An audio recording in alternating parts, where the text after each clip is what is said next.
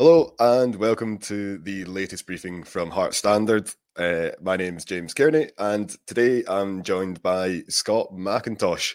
And we're, today we're going to be looking back at Wednesday's Edinburgh Derby, that of course finished in a one-all draw.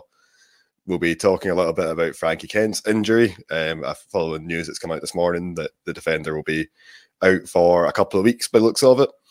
And of course, we're looking ahead to Sunday's big game against Celtic at Tynecastle Park. So, I guess, Scott, before we look, start looking ahead or start wondering about what could be, let's maybe start with what has happened and what has occurred. So, we'll start off with looking back at Wednesday's game. Obviously, you were there. Um, I was in. You're in the you're in the home end. Obviously, I was in the press box, and I think overall it's fair to say that it's a pretty underwhelming display, and maybe one that I think a lot of fans are quite happy to have just gotten away with a point from.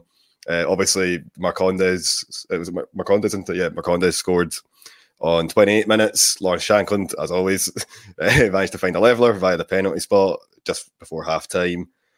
And then, I mean, after that, there wasn't really that much to shout about. I didn't think. I know what what what were your thoughts on the game? Yeah, I, I, think a point is probably the most that we could have uh, sort of asked for off the back of that performance. I, I think the biggest disappointment was the fact that I think most of us coming to the stadium probably conceded that Hibs were physically better than Hearts on the night. I felt that they pressed the game better.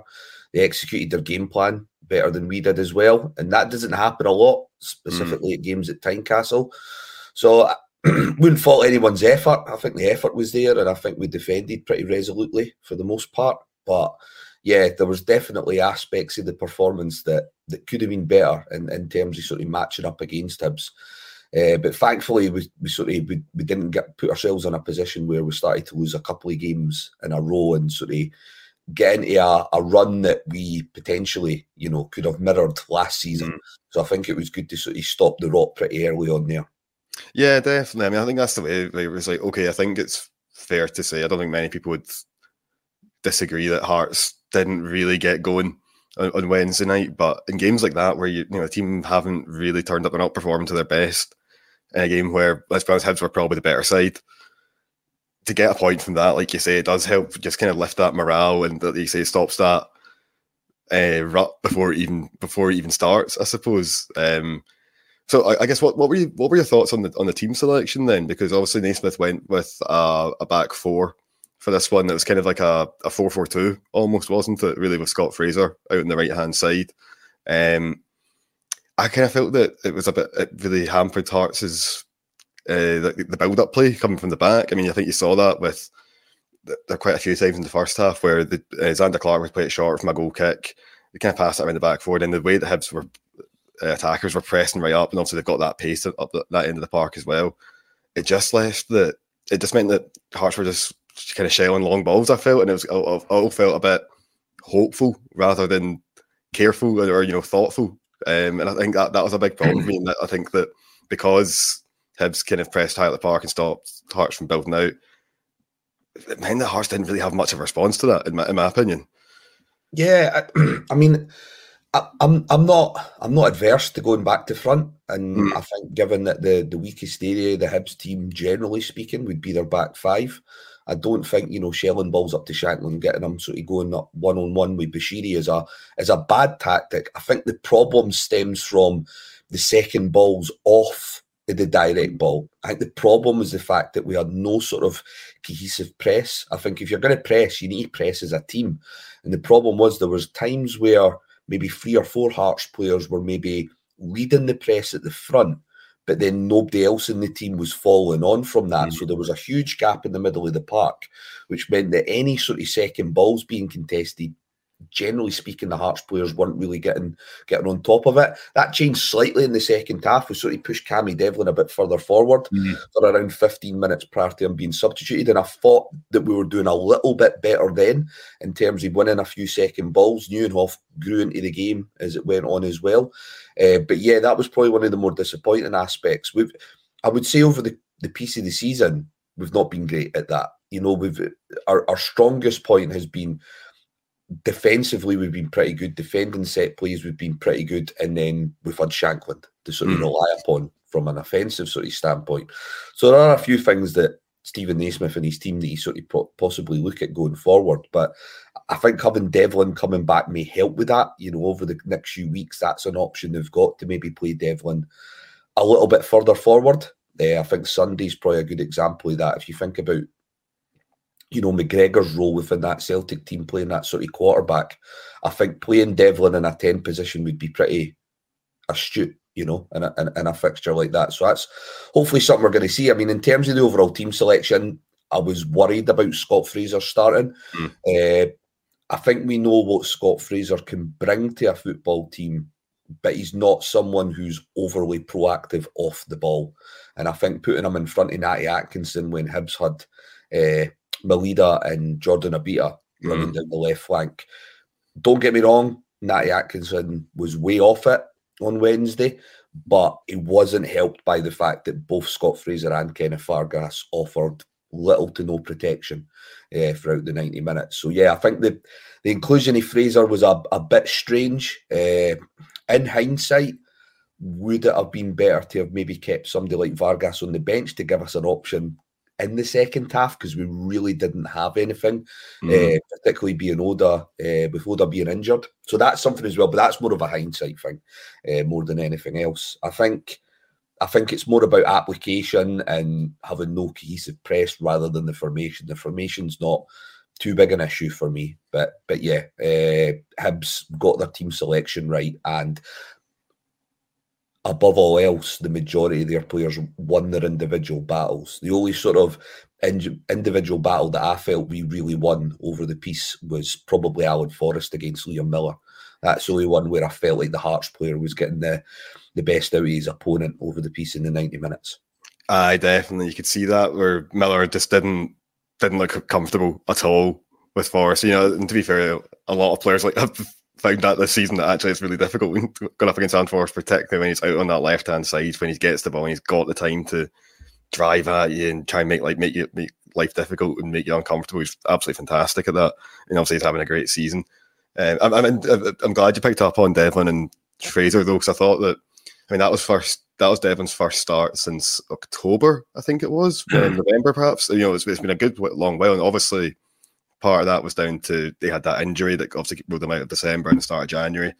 But part of it as well is the fact that he seemed to have kind of slipped down the pecking order, I suppose, in, um, at Tynecastle.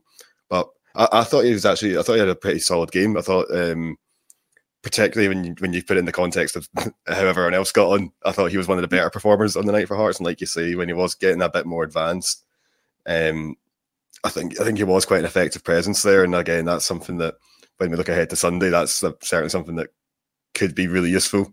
Um, Fraser's again, it's a, it's a frustrating one because I, I, you know I agree. Like you, I think there's definitely a player in there. I just think that I'm, I'm not convinced by him playing out there on the right hand side though. I think that his best work seems to come when he's either I think when he's kind of playing in a central area and he kind of drifts to the left. I watched a fair bit of him at Charlton um, just when I was when, it was announced that he was signed, so I could do a, a kind of scouting report on him, see what he's all about. And that seems to be the areas where he's really great when he's kind of drifting outfield onto his favoured left foot, rather than I think I I, was, I thought it was just a bit one dimensional on Wednesday night because because you know that he's playing out right. You know he's got absolutely brilliant left foot, so that's just what he's constantly looking to do. And because of that, I think you lose a bit going forward. And like you say, off the ball, he probably doesn't offer all that much, um, which then leaves gives Atkinson a hell of a lot of work to get through. Um, yeah. I, yeah, I was yeah. a quick word of defence for Atkinson as well as that. Um, because again, I agree. I don't think he had a good game on Wednesday. I don't think he had a. I thought he had a very poor game uh, at Ibrox before that. Um, but he did say that he's he'd been. Um, I think his exact words were he's been struggling with a little bit of flu.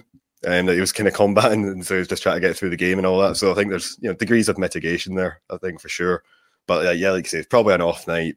Um, not Hearts' best performance of the season by any stretch. But at the end of the day, a point's a point. It makes it, it, it means that they go into the game this weekend, you know, not coming off the back of two defeats. So that's something, you know, they manage to pick up a little bit of momentum, I suppose. But I guess one of the other big points from Wednesday night that it's not really came out until today, but uh, is going to be Frankie Kent, who's now going to be out for it's from the way Naismith was talking, it sounds like it's going to be a week or two. Um, it was spotted at Oriam today. Uh, Frankie Kent, that is, with uh like protective leg brace on and with crutches on. Obviously, that's never a great sign. People get a bit worried when they see that. Um, from what we understand, though, it's that's more of a kind of protective or preventative measure. We don't think it's quite as serious as you'd maybe at first expect, but it does still mean that you know he will miss, for instance, the Celtic game uh, this weekend. He will miss the Morton game. You'd imagine uh, the Scottish Cup quarter final through there at Cappielow a week a week on the Monday, and then he might even miss the Ross County game right before the international break as well. So those are going to be three big games that um, obviously it'd be great to have him around for. How do you see that his absence um, impacting the team? Because obviously, since he's come in in the summer, I think Airdrie is the only game he's not started. And I think there was, I think in the Scott, I think in the League, League Cup as well, in the Partick Thistle game, he came off with 20 minutes to go. But apart from that, he's played basically every minute of basically every game. Yeah, I mean, when he was hobbling about on on Wednesday, I, I sort of said to my friend that was at the game with that if he was a, a sort of 50 50 for Sunday, I'd rather the rest him. I think it's a weird one. People would normally say, Do you not need your best defenders against one of the best teams? But I do think that Celtic play a lot of the game in front of you, and it's not so much about having players that are physically strong. Uh, and I do think that someone like a, a Toby Sibbick can come in on Sunday mm. and sort of acquit themselves pretty well in that sort of environment. I think the bigger the bigger miss out the two fixtures will be the Morton game. Morton will be very direct, going off of what I saw against them uh, on Motherwell a few weeks ago. You know, it will be a bit of an aerial bombardment, particularly if he set plays, long throws, corner kicks. And I think it would have been handy to have had Frankie Kent for that fixture uh, above all else. So yeah, that is going to be a bit of a miss. It's a good opportunity for maybe somebody like Sibbick coming in. It might mean that Hearts might change to a three. I'm not sure they would go with a four with say Kingsley and Rowles. So mm. there is a reasonable chance now that you might see them revert to a three. Uh, that allows them to maybe bring Len Lembikisa back in the team if Atkinson's been struggling as well. So it does give them a few other options. I'd be very surprised if they didn't play with a three against Celtic. Yeah, I mean, I'm just in the process just now of writing up my my predicted lineup for for Sunday, and I've, I've went for I've went for the back three. Um, partly because, like you say, I think that Kingsley and Rowles as a centre half pairing, it, yeah, it makes me a bit nervous. Like you know, I think uh, it's particularly going up against uh, you know, players of Celtic's quality. I mean, we saw them midweek. Was it seven one? They won in the end, eight one something. You know, sort of ludicrous. So you know, obviously, you know, their attacking players are you know in form and up for it. So that, you know, you do need to have that proper defensive resilience there. So I think you're right. I think we'll see the back three. Obviously, that does mean it's going to be a big game for I think Toby Sibbick in particular if he's playing. We know that there's been a couple of games this season where he's looked a bit hairy, and chances are, I mean, I might be wrong here, but I would imagine that if your back three is Rowles, Sibbick, and uh, Kingsley, Sibbick's probably going to play in the middle, right? I mean, there's a chance they may go with Kingsley play, playing centrally, uh, but I mean, it's Kingsley has played right of the free a few times this season, so mm. it hmm. wouldn't be a wouldn't be a huge shock to see them go with that. Uh, I think Sibbick would be generally quite comfortable coming out from the back with the ball. I think my only issue with Sibbick playing centrally is I think his biggest deficiency is positioning within the box and sort of anticipation. I think he struggles with that a little bit. And I think considering the movement of Kyogo, I wouldn't be keen on him playing that central role. But it, it might happen. Uh, it depends, you know, what they think with regards to Kingsley playing there. But I think I'd rather see Kingsley play centrally over Sibbick. Yeah, I get what you mean because he does have like Kingsley. We know he's not the you know the biggest uh, centre half. He's not the most physically imposing guy, but he does still do really well in the in the in the air, and obviously with um, like you say, obviously Kyogo is going to be a problem in terms of his movement, but also the guy they've got on loan from Norwich, uh, Idah, he's you know scored a few cracking headers since he's come in. Um, in fact, I can just see there Graham uh, in the comments just making a similar point, saying he does a big threat, so we need to be wary of him as he's far more physical than Kyogo. And you're right. I think that if there was that kind of physical battle in the middle between that, um, between your Hearts defender and, a, and something like Idah, you'd probably, I think I'd probably back Kingsley. I think he just seems a bit more solid and a bit more of a kind of safe pair of hands in that area of the park. Um, also got another comment here from Graham as well saying, honestly, I am fearing Sunday. That's not very good. Uh, Kent being out is a huge blow. Can see it being Rowles, Sibbick, and Kingsley in a back three. So, as I said, yeah, I think that's probably what we're likely to see. Um, and then, like you said as well, I think we probably will end up seeing Lembikisa coming in at right wing back. I think that I know certainly Joe um, doesn't think that Naismith seems to trust him in a uh, Lembikisa in a back four. Uh, I still think we might see that at some point again this season, but like you say, I think he is more suited to the back three where he's got that extra protection in behind him, and it does give him a chance to kind of get forward and you know take risks on the ball, which is one of the things he's actually really good at. Okay, it doesn't always pay off. You know, there's been certain times where you kind of throw your hands up in the air and go, "Oh, no, what's he done?" But I think particularly in a game against someone like uh, an opponent like Celtic, having having that kind of player who will try and conjure up something is really important. I think so. I think we probably end up seeing him.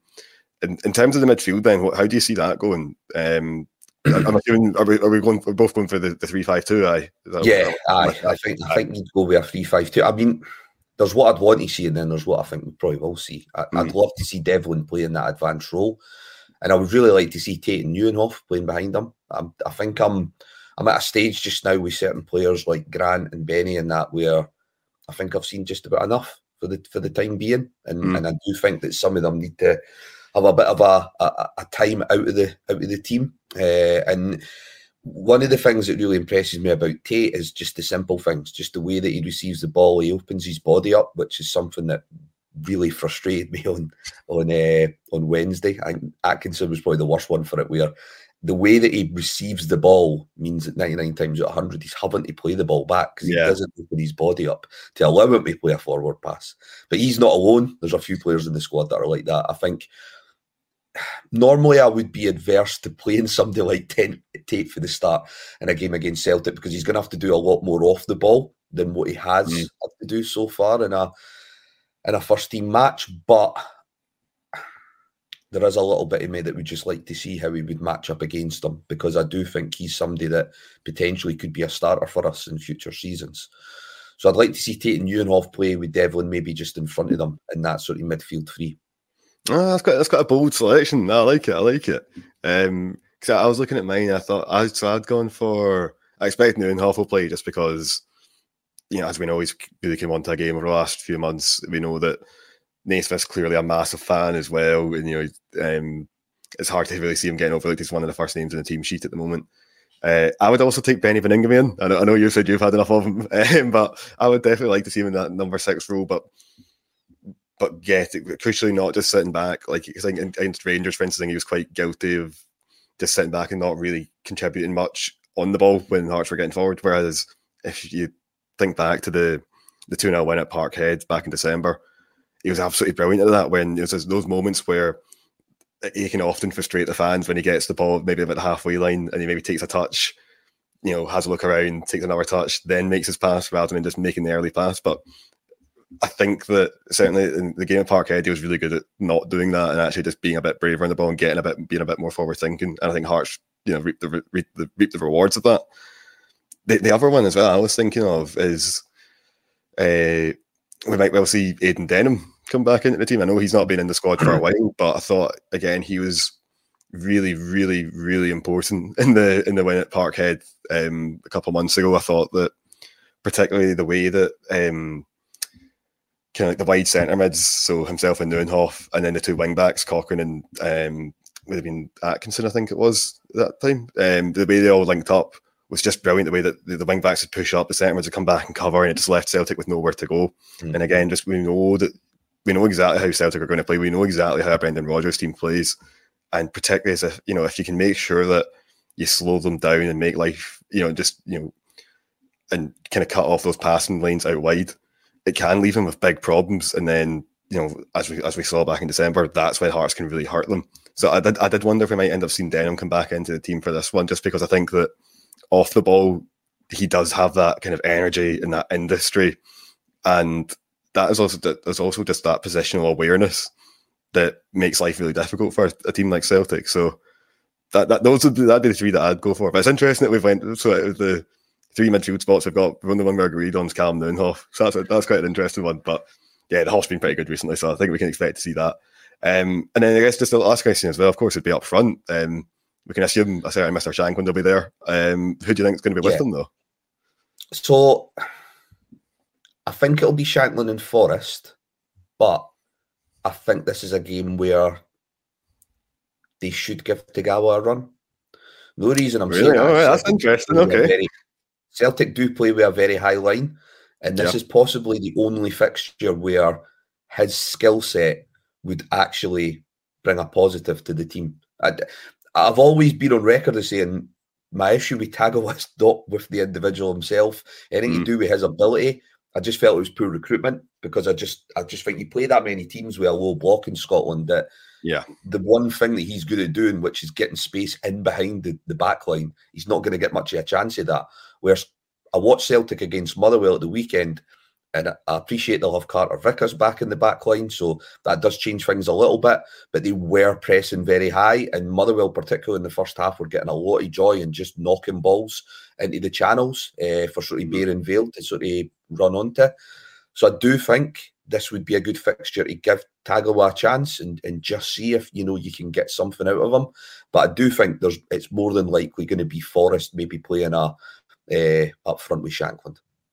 Aye. No, Joe, you make a really good point because you're right. I mean, in terms of the games that Tagawa was actually suited to, there's not that many, and this is probably one of them. I mean, you look at the the game at um, Rangers last weekend when he came on, and okay, it was 5 0 down, the game's done, all the rest of it, fine.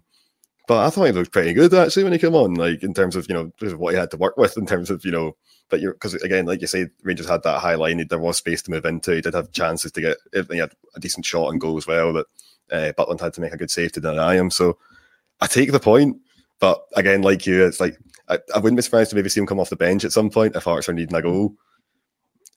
Would he start? You know, I, I, I, I'm just I'm just picturing the fan reaction if it comes if the team sheet comes out on Sunday afternoon, you know Alan is on the bench, Kenneth Vargas is on the bench, and Tagawa's leading the line. I just I could already see just the, the, the meltdowns on Twitter and people going, "No, what's going on?" So yeah, I think you're right. I think I'd be more inclined to go for Forrest as well. I think that he probably doesn't offer you as much like final product when you do in the when you do get into the final third and you, you try and get shots away, try and get crosses in the box. But what he does do is that everything up to that point, you know, he's absolutely brilliant at keeping the hold of the ball. Um, he's great with the ball under pressure, and he can really help you build out if you know if Shankland's kind of that focal point in attack when yeah. you can hit him going long, you've got Forrest playing off him, he's great at just getting the ball, drifting wide, holding it, waiting for waiting for the support to come. And I think for that reason, that's probably why we'll see him. But again, the other thing as well would be that having someone like Vargas on the bench, not exactly a bad option to have in the second half if you do need to change things up. I do think that for that Vargas's best performances have come in that central area, and I think that that's where he's looked at his best. But having said that, I just think that in a game like this, I think Forrest does need. Um, I think just for because he's just a bit more careful with the ball. I think I get. I think that matters a lot against teams like Celtic. You know, um, I mean, because there are a couple of times as well on Wednesday night when Vargas was through. I think it was three in total. Now one of them is yeah. for offside, so didn't didn't come to anything. But I remember all three of them. Like he, he kind of went through and had to go himself, and I was like, oh, you've got to cut that back to Shankland or whoever else it was. I just I think it was the one we Grant and Forrest. Yeah, that was yeah. probably the worst one because he didn't even get a shot and goal with that one. I think it got blocked. That was probably the one where you're like, it was Aye. literally three on one, three on two. Uh, I, I, get it, like it, I think players at his age they will sort of tend to play the game with their head down quite a bit, yeah, especially when they get a bit overexcited. But but yeah, I, I think you need somebody with a bit of discipline in it in Naismith's mind, I can imagine him looking at Forrest and going, I can trust him. And I can trust Aye. him not only do the right thing when we're in possession, but also when we're out of possession, uh, which is why I think he'll probably start. But yeah, I, I, I do think Tagawa would have been a, an interesting one, just purely down to how Celtic play. Uh, but yeah, uh, I definitely think Forrest will probably play there. Aye, no, I think you're right. I think you're probably right. Okay, right. I'm going to, I'm going to put you on the on the spot now, Scott. I'm going to ask for a score prediction. Is it going to be two wins in a row for the Jam Tarts against Celtic, or is it going to be brought crashing back down to earth once again? Well, I think it'll be a tight game because I do think we've got we've got the players who are capable of making it frustrating for Celtic in the same way that we did at Parkhead. Mm. The issue is going to be what we are going to do when we've got the ball, and uh, we, we are struggling in, in, in that respect. I think it'll probably be 2 1 Celtic. I do think it'll be a very tight game. Uh, and I think we will get some chances, but I can see Celtic just edging it and having that little bit of quality. Hmm. Well, let's hope. Well, I, I, hope for everyone's sake that you're wrong. I hope, I hope so. I um, but I'm, I'm, inclined to agree. I, I, I, can see it being quite a tight game, but I could I could see Celtic just edging it. Like overall, just um, I think cause I think part of it as well is that as much as this game is important for Hearts, you know, obviously it's a chance to you know strengthen their grip on third. For Celtic, it's basically must win, isn't it? It's now the way the title is Rangers game. It's it's that, yeah. and I felt we we were possibly hampered by that on Wednesday.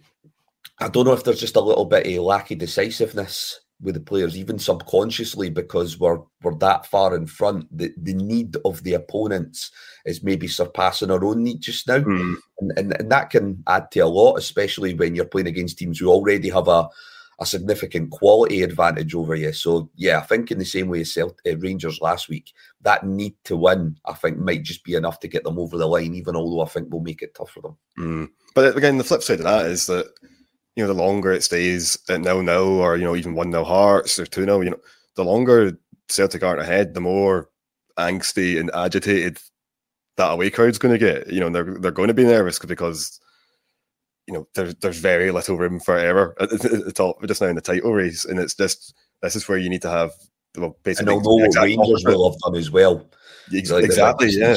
Rangers will be the five points ahead by the time that we play them, so there so, won't be that pressure there. Exactly, it's a great chance to really make the most of that. I think, and you know, that's. I mean, me and Joe were talking about this before the Rangers game, saying oh, that's a great opportunity because again, you know, it's that way. It's like, oh, you know, if things aren't going well, you know, people might start getting a bit frustrated.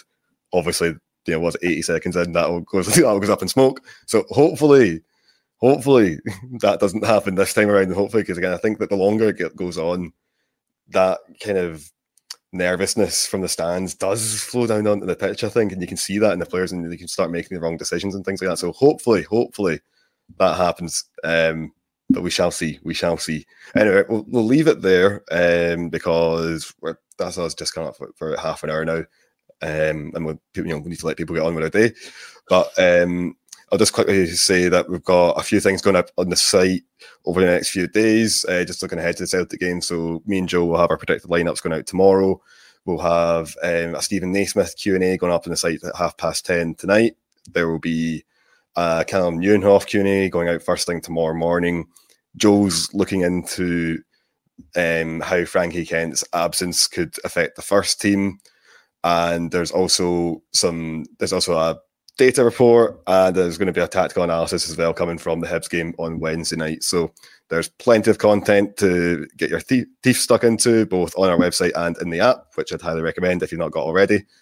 And then, of course, we'll be back on Sunday with our usual stuff, instant analysis. We'll get the reaction from Naismith, and then on Monday we will be back on here to dissect what's hopefully, hopefully, another Hearts win. So, on that note, uh, we'll leave it there, and I'll just say uh, thanks again to Scott for joining me. Always a pleasure to have you on. No problem. And thanks as well to everyone who watches and subscribes. And we'll see you on Monday. Cheers.